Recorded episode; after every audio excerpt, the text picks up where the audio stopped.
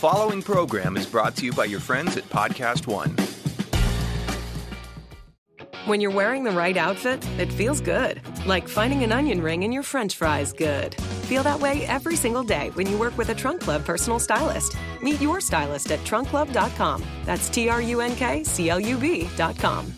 I was watching on my computer at my desk in Seattle Steve Jobs' demo at the WWDC, the Apple Developer Conference. Uh, I was watching that presentation live, and he said, We're going to open up the iPhone ecosystem to third party app developers. And I stood up from my computer and I ran 15 feet to my co-founder to Lloyd Frink's desk and said, "This is going to change the company. We have to pivot the whole company towards mobile because if there are going to be third-party apps on the iPhone, that's going to change the company forever."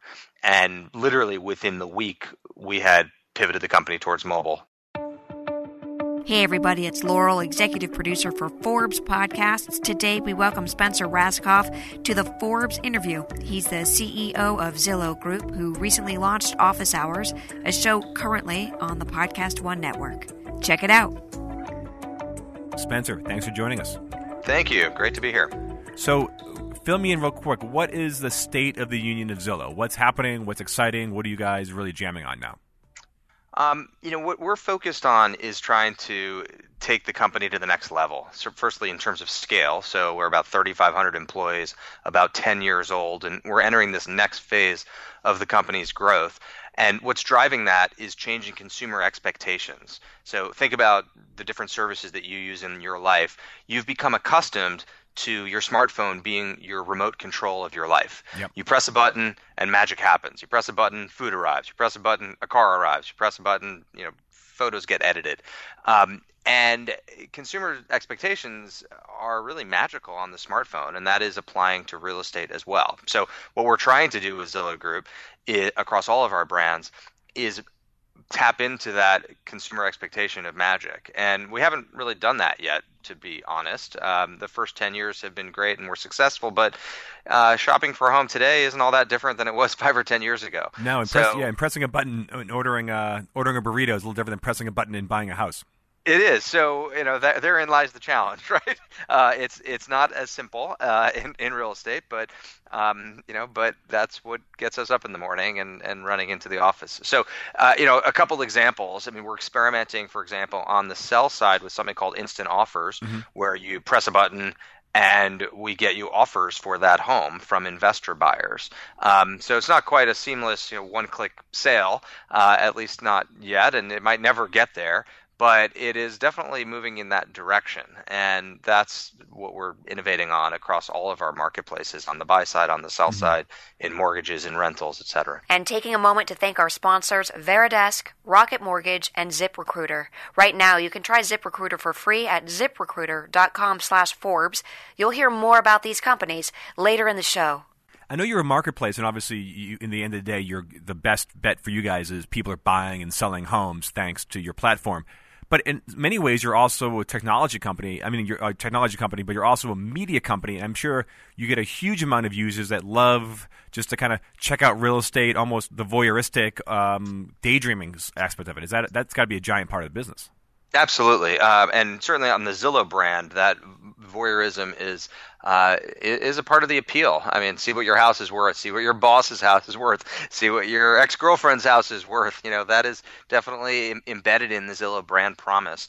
Um, we are a media company. We have 180 million people that use our websites every month, wow. and we make money by selling advertising.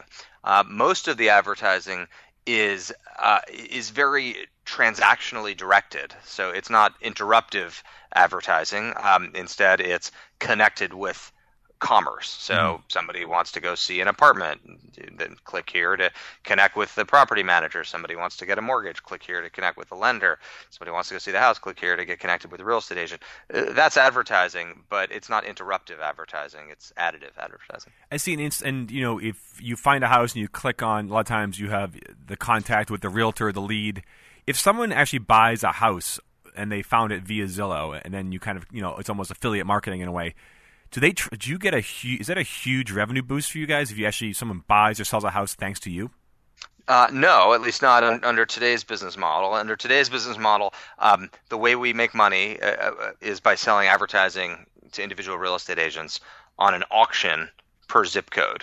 So in 2018, we'll do about 1.3 billion of revenue, mm-hmm. and uh, about 80% of that is individual real estate agents bidding in an auction to show up beside active listings in zip codes.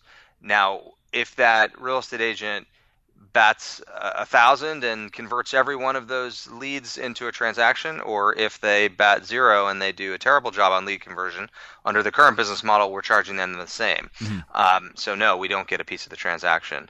And now that having been said, we work really, really hard to have those real estate agents be successful because we figure if they have higher lead conversion and they convert those leads into transactions at a higher rate, they're going to turn around and bid more for those impressions. Hmm. So we provide software tools and training and education and and virtual assistance to these real estate agents so that they are more likely to turn those those leads into transactions. But no, we don't make any more money directly if they do. Interesting. And because of that, I, I know you've done a lot of acquisitions and expansions over the you know, last you know ten years.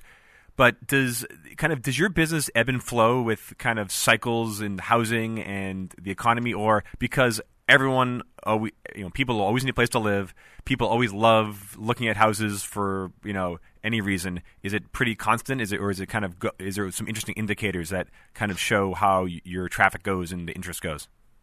So it's it's hard to say. We actually don't entirely know what how exposed we are to cyclicality. Uh, we know that through 2008, when we were only a two-year-old company, uh, through that housing recession, we grew incredibly well. Um, but it was off a much smaller base. We were a smaller company.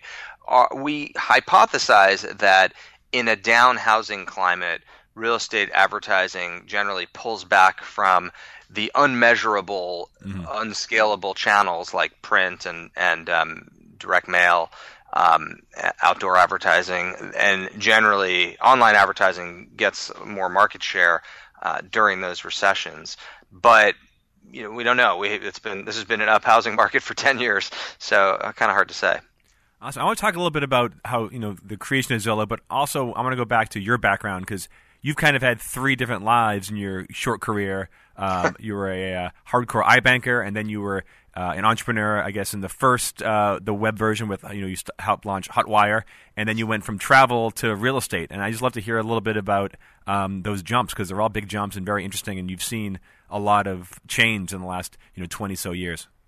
Yeah, so I'll, I'll, give you the brief the brief history. So I did two years in investment banking on, on Wall Street at Goldman Sachs, and then that transitioned pretty seamlessly into private equity. Um, and it, it, wasn't for me. I, I, wasn't passionate about financial engineering. I wasn't passionate about. You weren't. Everyone uh, is. I thought. maybe some of your listeners are, and, and you know the world needs people like that. I'm just not one of them. Um, so uh, for me, investment banking and private equity was um, it just wasn't something that I could get super fired up about. I wanted to do something more entrepreneurial, mm-hmm. and in 1999, I helped start a company called Hotwire, as you point out, during the first internet boom in San Francisco. And Hotwire was an online travel company, and um, uh, we had our ups and our downs, and certainly through 9/11 and the the economic recession and yeah. the travel recession that happened after September 11, 2001, uh, we had a pretty tough time. But eventually, we turned the company around, and by 2003, we sold it to Expedia. Um, I moved to Seattle, and I was an executive at Expedia for a year or two. So those were my online travel years from mm-hmm. founding Hotwire and the sale, and then Expedia. And then uh, the team at Expedia and I wanted to try it again. And in 2005, we all left Expedia together, um, about 10 or 15 people uh, in the beginning that left Zillow, sorry, left Expedia to help start Zillow in 2005 or 2006. And it's been a great journey the last 12 years or 13 years at Zillow Group. And I'm excited for what comes next. Wow, I don't want to. I don't want to see what's next because every time you jump into something, it sounds like the industry um, crumbles. So I'm, I, but I'm, a, I'm a little nervous to your next pick. Don't go into journalism, okay? well, we're all journalists now. We're already right? there. Yes, podcasting and, and social media allows everyone to be a journalist. So how'd you make? Um, yeah, how'd you make the jump from you know from iBanking and private equity? And I, I have a, a lighter Wall Street background, but those aren't creative entrepreneurial jobs. How'd you go from that to starting this big travel site? Uh, so there was a lot of luck involved, as, as there frequently is. Um, when I was at TPG uh, in private equity, Texas Pacific Group, um, we were looking at ways to leverage our portfolio companies into the internet. And one of TPG's foundational investment sectors was the travel industry. And so when I was at TPG, we had bought Continental Airlines out of bankruptcy, mm-hmm. America West Airlines out of bankruptcy, and we had sold a lot of our Continental stake to Northwest Airlines. So we effectively controlled three U.S. airlines and Ryanair, which is sort of the Southwest Airlines of Europe, um, one of the largest carriers in Europe. And so um, when I was at TPG, we started thinking about what can we do with these relationships and these stakes in these airlines, and we decided to try to create an airline consortium company to compete with Priceline, which at the time was the leading discount travel company. Mm. And so I spent about six months getting six airlines together and writing the business plan and creating the founding documents that TPG invested in to create what will become Hotwire. And at the end of that process, which I was staffed on as a associate at this private equity firm, um, I asked the firm if I could leave to help create the company. And so the the partner and I both left TPG uh, to actually try to get Hotwire off huh. the ground, and and so that's how that's how I got there. It wasn't uh, two kids in a garage. It was uh, kind of incubated within this private equity firm. Interesting. And did TPG keep most of the ownership of Hotwire?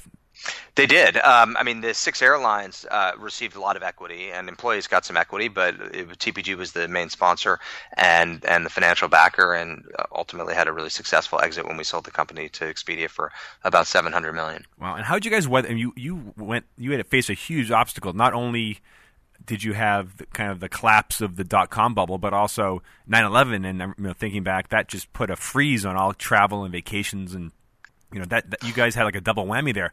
We did. What, it was what was the key? How did you guys get through it? Yeah, I mean, it's um, I'm not sure. even sitting here now, as I think about it, I mean, our the company was about two years old, um, maybe maybe even less at the time uh, that that 9/11 happened, um, and you know, just to remind everybody what a disastrous time it was. Um, you know, firstly, uh, planes were grounded for about 10 days tens of thousands of our customers were stranded all around the world uh, that we had to figure out how to reaccommodate. Mm-hmm.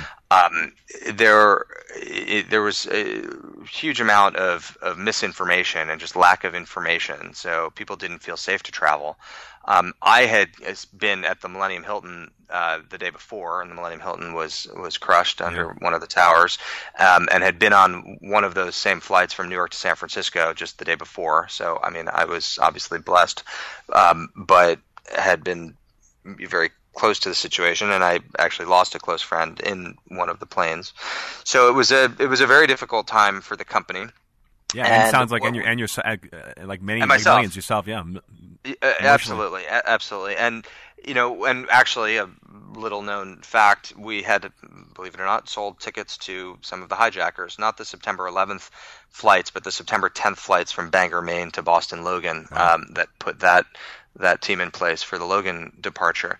Um, and so we had the NSA and the FBI all over, you know, all over the company, uh, even the day after, by September, the afternoon of September 11th and September 12th, wanting to know, uh, to learn what they could from credit card records, et cetera. And that cast a, a, a very weird shade over the company mm. and, and this you know sense of, of, of, guilt and culpability among the employees that the, the few employees that knew about it at the time because we kept tried to keep it as, as closely guarded as possible.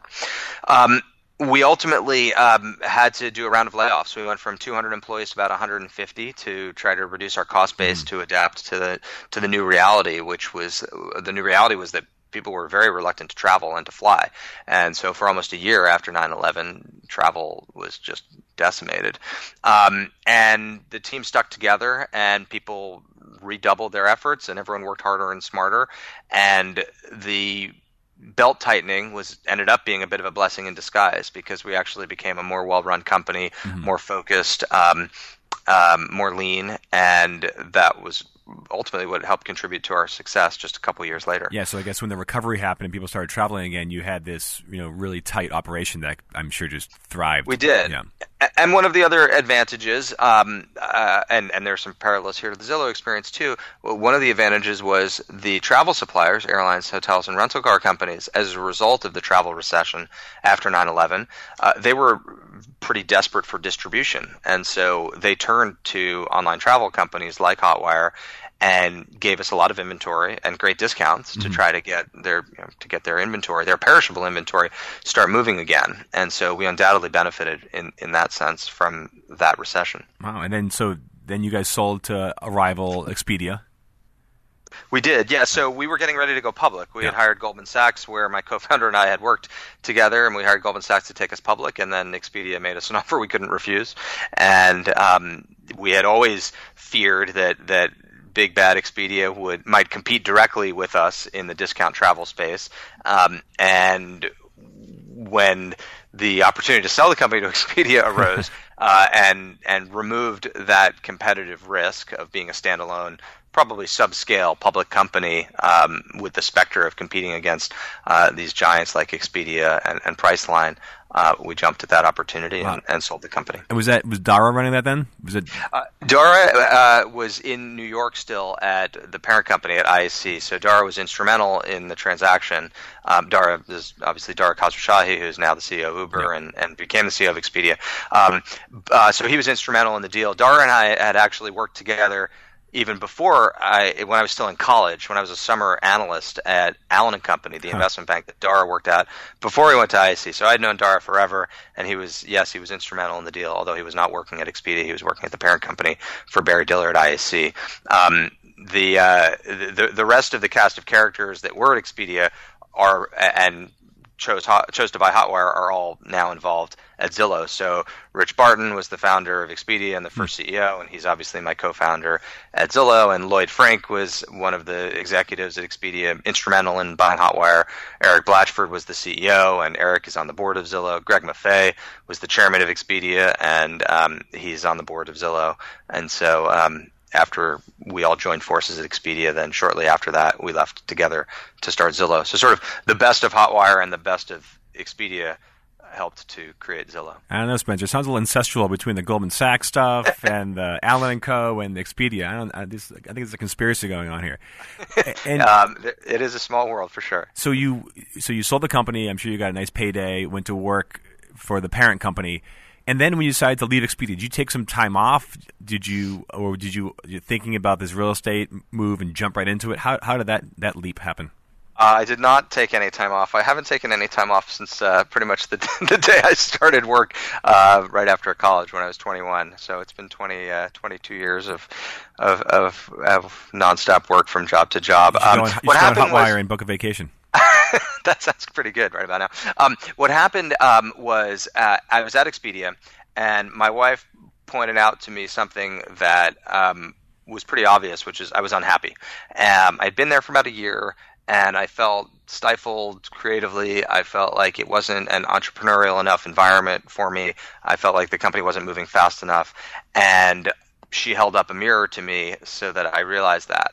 And so hmm. at that point, I started talking with some other uh, people that had, uh, with Rich and Lloyd Frink, who had already left Expedia and joined them. And we started kicking around ideas, different business ideas, including online real estate. And at that point, David Beitel, who's the CTO of Zillow and was the CTO of Expedia, Stan Humphries, who was the head of analytics at Expedia and is now head of insights at Zillow Group, et cetera. We all, uh, and Kristen Acker and, and many others, all sort of started leaving Expedia in droves to, to help start Zillow.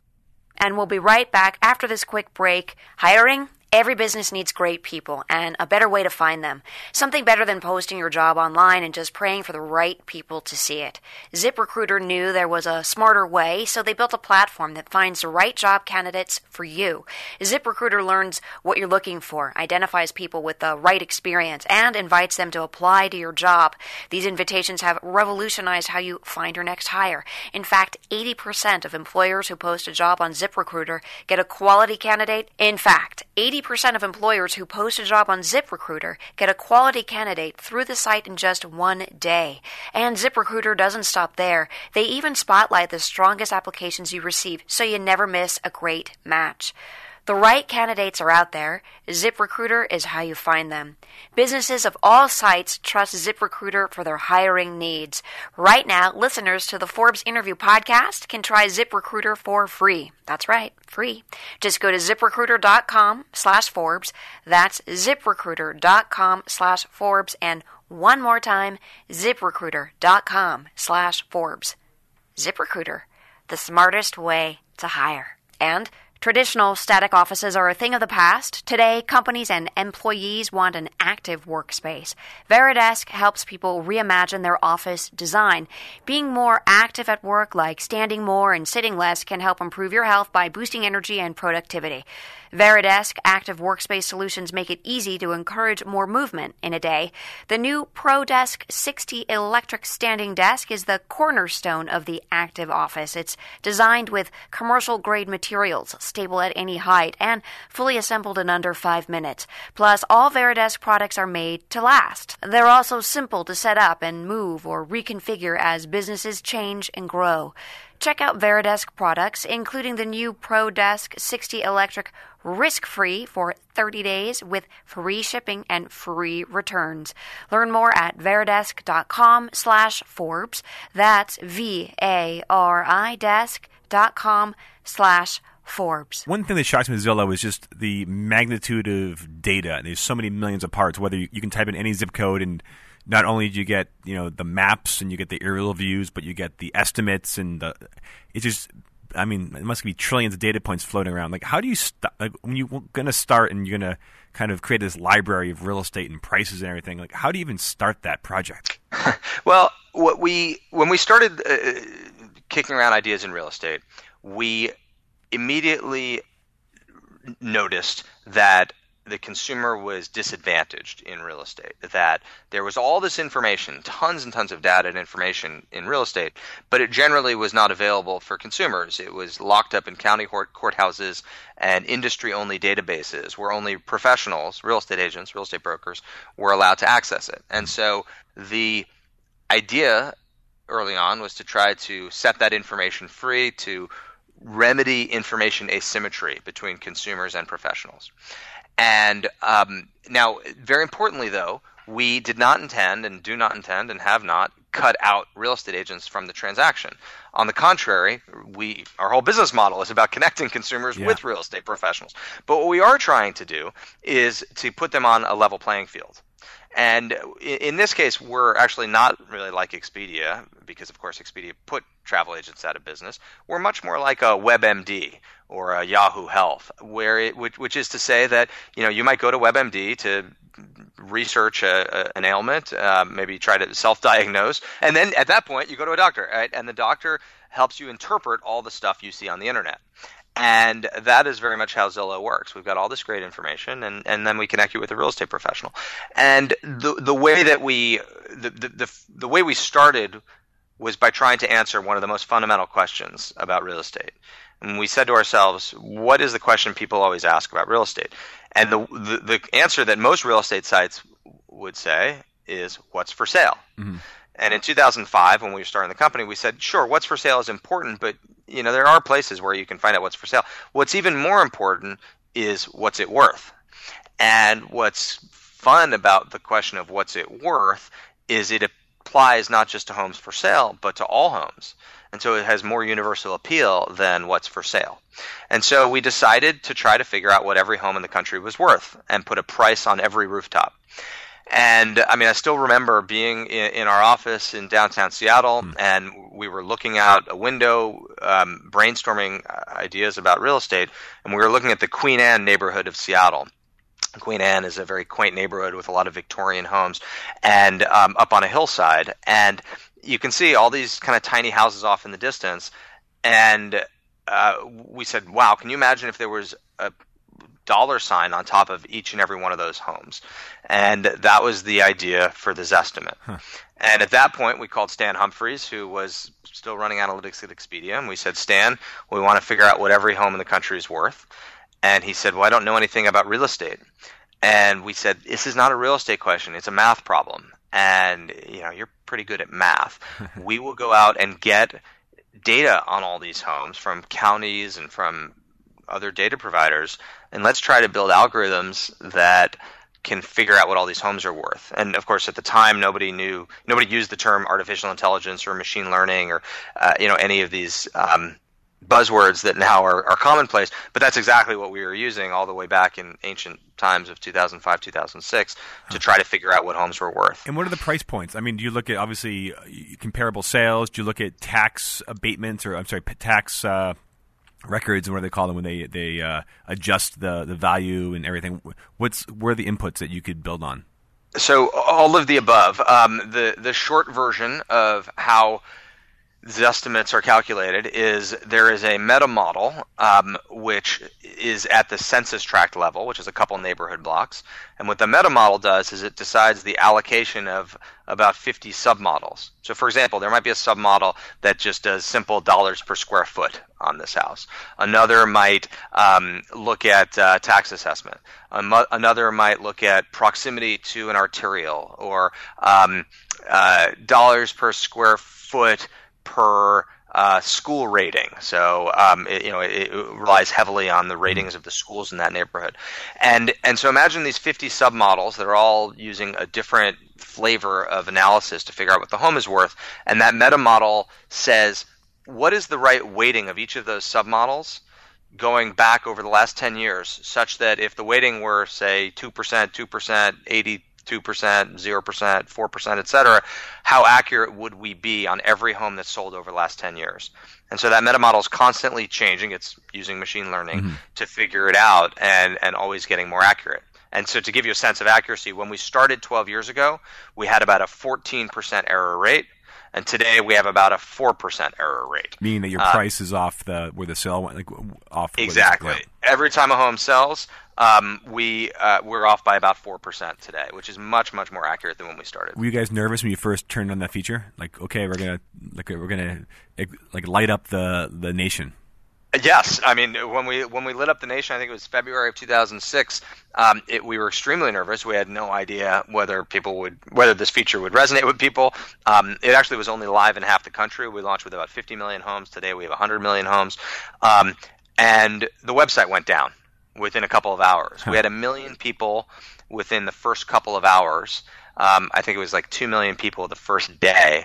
And I think even to this day, 12 years later, even in the age of Snapchat and Instagram and, and all these other services that have grown to be so massive, I don't think anybody, any website, any service, any mobile app has had a million users on day one. And I'm not sure anybody will ever have a million users on day one again. um, the reason that we took off like a rocket ship right out of the gate was it was so shocking and so voyeuristic um, and fun and entertaining to Zillow your Christmas list. Um, you know, to go and see what everybody you know's house is worth and what everyone paid for it. Um, and um, and that's that we got off to a very quick start as a result of yeah, that. I'm sure the I'm sure the I'm sure the media helped big time too. I, I, that seems I, I can just imagine all the stories that came out of that. Absolutely. I mean, uh, uh, you know, we had uh, a Walt Mossberg article in Wall Street Journal that broke the story that morning, and then the uh, the floodgates of every media outlet, including, of course, Forbes, um, uh, that um, you know that that added fuel to the fire. Now we had no business model at the time. Um, we had a lot of traffic, and it wasn't until a couple years later that we actually hit upon a business model, and that business model was putting real estate agents ads for themselves mm-hmm. next to active listings. So actually, people don't remember this, but we didn't even have listings of homes for sale for the first two years. So it was just searching yes, pricing. It was just exactly. It was just what do people pay for their home, and what is the estimate for the home. It wasn't until two years later, once we were already one of the top real estate sites in the country, that we then went and added listings from brokerages and from MLSs, um, and then even after that, that we sort of stumbled upon a business model uh, around this connecting consumers with real estate agents. And you mentioned before, you know, you, you kicked it off with 50 million homes, just a ton, a ton of information, and it, the way it was organized, it was county by county. Um, were a lot of these counties were they digitized, or were you sending off uh, interns to go to the, the, the, clerk's office and get the get the piece of paper and scan it in? And how how was that giant scrape done? Um, we were buying all this data from different third parties. So you know when you know how when you move, you get all sorts of random pieces of junk mail from phone companies and moving companies oh, yeah. and credit card companies. Um, what's happening there is uh, your moving data that's in the public record in counties is being uh, digitally entered by a company and then resold to others. And um, we went and acquired all this data, sometimes directly from counties, but usually through resellers, and for the first time ever made it publicly available to consumers. And then, of course, we built our Zestimate algorithms on top of it. Now, fast forward to today, we actually get most of this data ourselves directly, um, where we are actually the ones, as you suggest, manually keying it in. So over time, we have um, sort of weaned ourselves off of third-party intermediaries that were the ones aggregating that data, and now we do most of it ourselves. How do you get all the interior pictures? Uh, interior pictures come from listing agents and brokerages or sellers. Mm-hmm. Um, and so when a home's for sale, they post them. And then when the home goes off market, uh, sometimes those pictures stay up unless the homeowner asks, and sometimes they come down.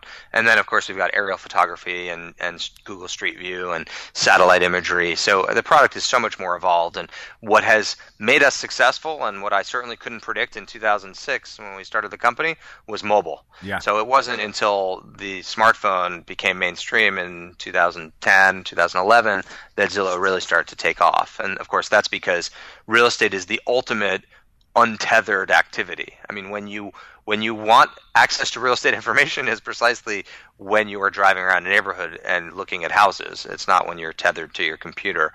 And so we were one of the I mean, mobile was just a huge accelerant to our business. And we'll be right back after this quick break. Support for the Forbes interview podcast comes from our friends at Rocket Mortgage by Quicken Loans, the mortgage company that decided to ask why.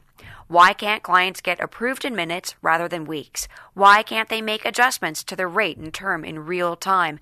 And why can't there be a client focused technological mortgage revolution?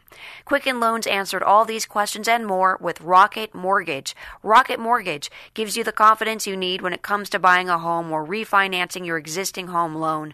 Rocket Mortgage is simple, allowing you to fully understand all the details and be confident you're getting the right mortgage for you.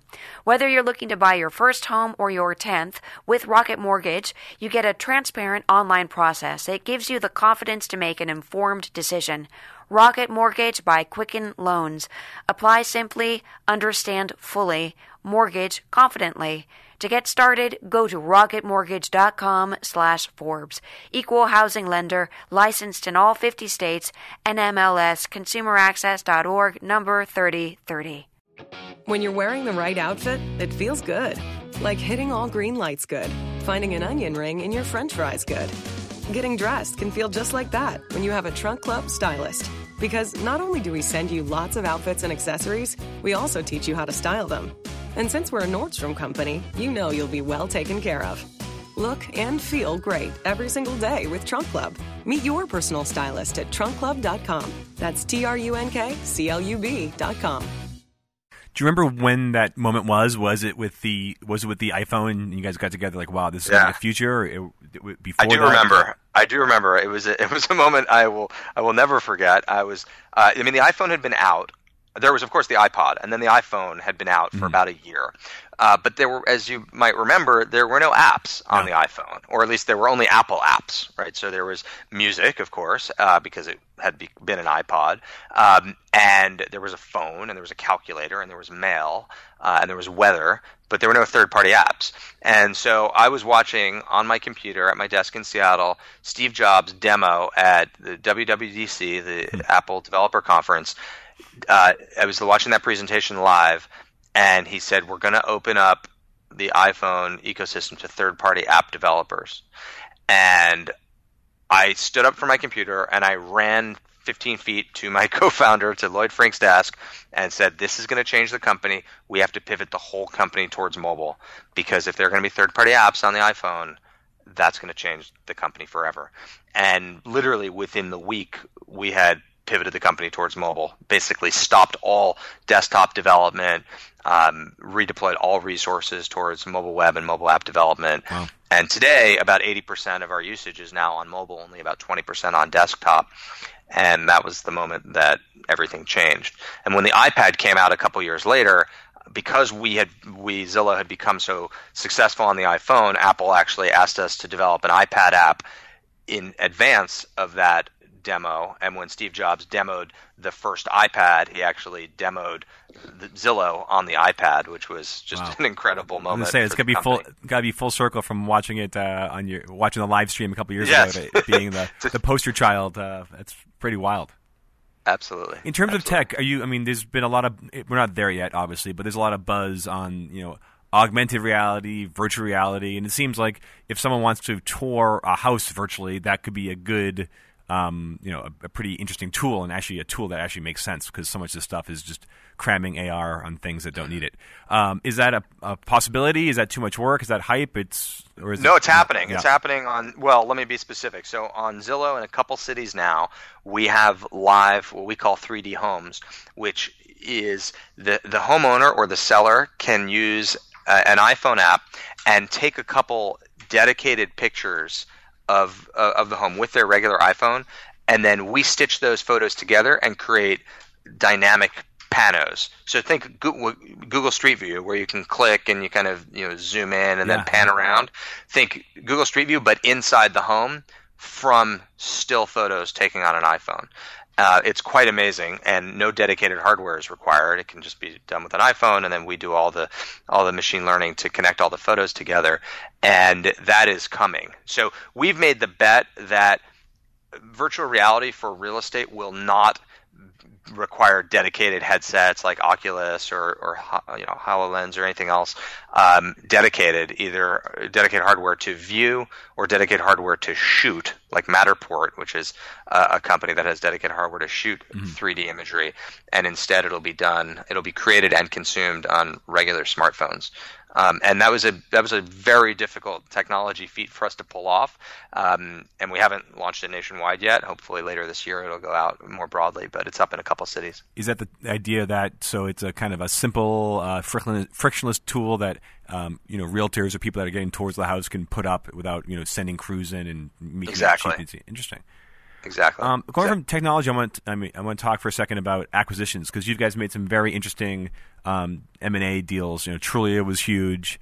Um, one close to my heart as a New Yorker, Street Easy, which I think I found two Yeah. or three apartments on in the past, and you guys have some good subway ads going right now. Um, that, that's been a, a big one for us New Yorkers. Like, what's been the strategy on that in general? Yeah, so I mean, we've done 15 acquisitions, and and Street Easy is certainly one of my favorite. Um, I stalked the Street Easy founder um, for years. Um, I think I called him uh, every month for probably eight years, say asking to buy their company uh, until Street Easy finally sold to Zillow Group a couple years ago, and um, it's really grown since we acquired it. As you mentioned, we're doing a lot of advertising, and the product's gotten a lot better. But um, Street Easy is amazing in New York City. Um, the strategies for the acquisitions ha- there there been a, they fall into basically two categories. One is grow consumer audience across multiple brands. Mm-hmm. Um, and so Street Easy is an obvious example, but we also acquired Hot Pads, which is our rentals brand. Uh, we acquired a company called HREO that we then launched as Out East, which is our Hamptons brand um, on Long on Eastern Long Island. Um, I wish I could use that, but it's out of my. Someday. Well, you know, look, there's there's share rentals there. There's lots of you know, there's it's more approachable. Great. I'll, I'll grab I'll grab 80 friends. We'll be all set. uh, well, out east is, is a lot of fun for some fantasy shopping anyway, even if it's not real. Oh, um, uh, so Hotpad Street Easy, Naked Apartments, which is one of our other New York City brands that focuses on uh, more affordable apartments actually in, in the New York area, including the outer boroughs outside Manhattan, um, et cetera. So we bought a, a couple of brands um, and, and then launched realestate.com. So we, you know, you and I have been using the word Zillow, but it's it's technically the company I'm the CEO of is Zillow Group, and then there are eight consumer brands that are part of Zillow Group. So a couple of those have come through acquisition. The other big category of acquisitions have been software tools that help real estate professionals be more productive. Uh, so Dot Loop is a really great example of this. Dot Loop is transaction management for real estate. So it lets you buy or sell a home and sign for it electronically on your phone.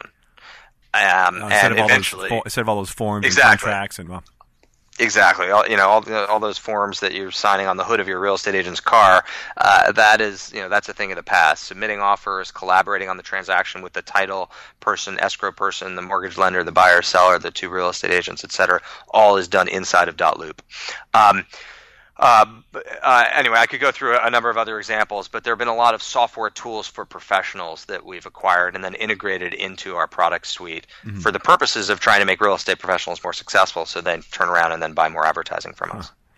We're such a big data operation. Are there any cool um, housing or living trends that you guys are picking up on? I mean, you always read headlines about you know millennials are never going to buy a house and they're all moving to the city, and then you hear read the opposite the next day, and all this stuff Yeah. about you know people renting out tents in Brooklyn for two thousand bucks a a month and all that kind of thing. Like what's in tiny houses? You know, there's all these things that people love to write about and fake trends. What are you seeing on the ground? Uh, so millennials are they do want to buy houses. They're just doing it later.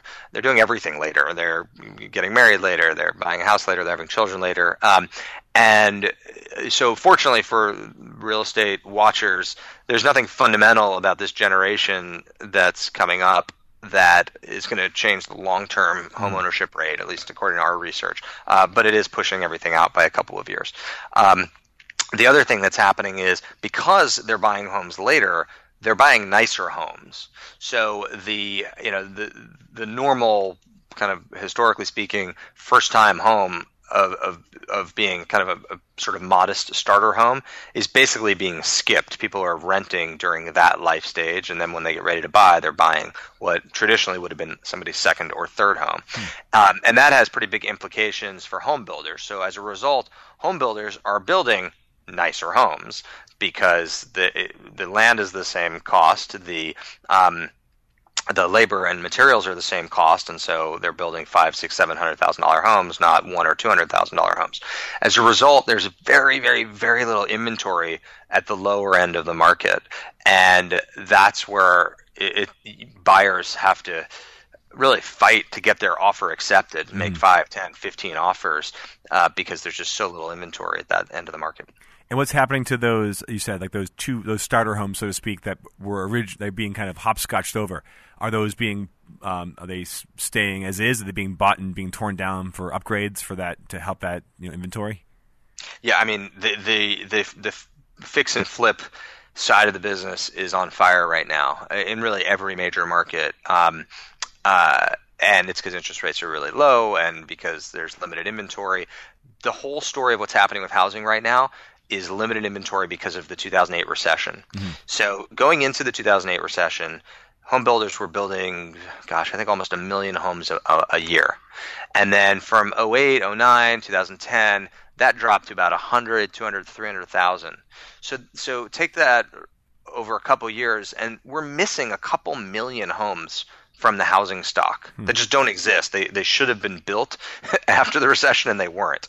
And um, so there's just really limited inventory everywhere, and that's what's driven home price appreciation. And as a result, today in 2018, home values are higher than they were at the 2007 peak in almost every city in the country. We're past peak value. So some people sometimes say, well, does that mean that we're headed for another crash if we're past peak value? Um, we're not forecasting that. And the reason we're not forecasting it is the last bubble, the, or the last peak, I guess, let's call it, in 2007, was driven by easy credit. Basically, 10 million people bought houses that never should have gotten loans. Jumbo loans or subprime loans and no Yes. no proof of no proof of you're still alive loans. Exactly, yeah, liar loans. You know, it's like fog and mirror, get a loan. I mean, that was it was easy credit from 2000 to 2007. 10 million people got mortgages they shouldn't, and then guess what happened? 10 million people got foreclosed upon during the recession. And so now, during this run up to the same value, um, it's not built on this foundation of sand and easy credit. It's uh, it, the run up is built on limited inventory. So it's much st- a stronger fundamental base for this housing recovery. a- And as a result, we don't forecast a, a decline. We do forecast a slowing. So I think, if I remember correctly, the last 12 months home values are up about 7% year over year. And I think we're forecasting 4 to 5% appreciation over the next 12 months. So it's, it's slowing, but it's still increasing. I've been renting in Manhattan for 15 years, man. I need to slow down. I need I need another Um, well, it's funny, you know, the, the buy rent question is something that, that is is really fascinating, and, and New York City has one of the longest what we call break even horizons, meaning that if you want to understand whether you should buy or rent a house, the first question you should ask yourself, or an apartment for that matter, first question you should ask is how long am I going to be there? Yeah. And people sort of understand this, right? If I told you you were only going to be in the apartment for a month, you would never buy it. And if I told you you were going to be there for 100 years, you would never rent it. Now, so somewhere between a month and 100 years, those two lines cross over, and it makes sense to buy, not rent. And the question is, well, what's the crossover? and every market is different. That that break even horizon. Uh, is particularly long in Manhattan. It's about five years, and that's because while rents are really high. I thought you say like seventy-five years.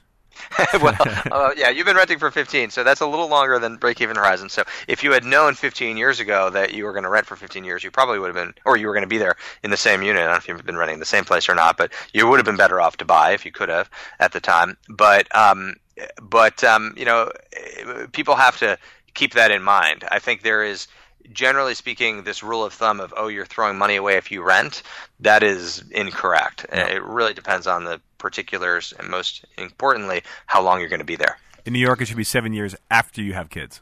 That should be the break-even point. that changes the whole thing. Um, yep, well, This is great, Spencer. I really appreciate it. Um, anything else like you're excited about in, in, the coming year? Like what what do you have on tap? I know you're trying to scale and grow. And is there any kind of new features, new products you're really like psyched to roll out? Yeah, I mean, we're doing a lot of innovation in rentals. We think that um, rentals is an industry where rental shopping for decades has been the um, you know the it has belonged to Craigslist, and uh, we think there's a lot more innovation that can be brought to bear on rental shopping, and so we're building out a lot of features that help property managers and renters have a much more seamless and automated experience. Press a button, mm-hmm. have magic happen. So we're building, and in some markets have already launched, um, automated showings, automated applications, digital leases, digital payments. Uh, these are all things that consumers expect because of how digitized their life has become through their smartphone in other areas, but it's actually still pretty painful to pay your rent. It's oh, yeah. still pretty painful to apply to 20 buildings. It's it, it, on the other side, on the landlord side, it's super painful to to deal with tenants and tenant applications. And so all of that will become digitized so that someday booking a rental will feel a lot like booking a hotel on Expedia, for wow. example. Um, and so that's a big area of focus of ours for in terms of innovation. It's exciting. Well, uh, thanks for the time, Spencer. I appreciate it. Thank you. I really appreciate it, and thanks for having me. That's it for this episode of the Forbes interview. I'm Steve Bertoni. Thanks for listening. If you want to get in touch with a question or comment, please reach us at interview at podcastone.com.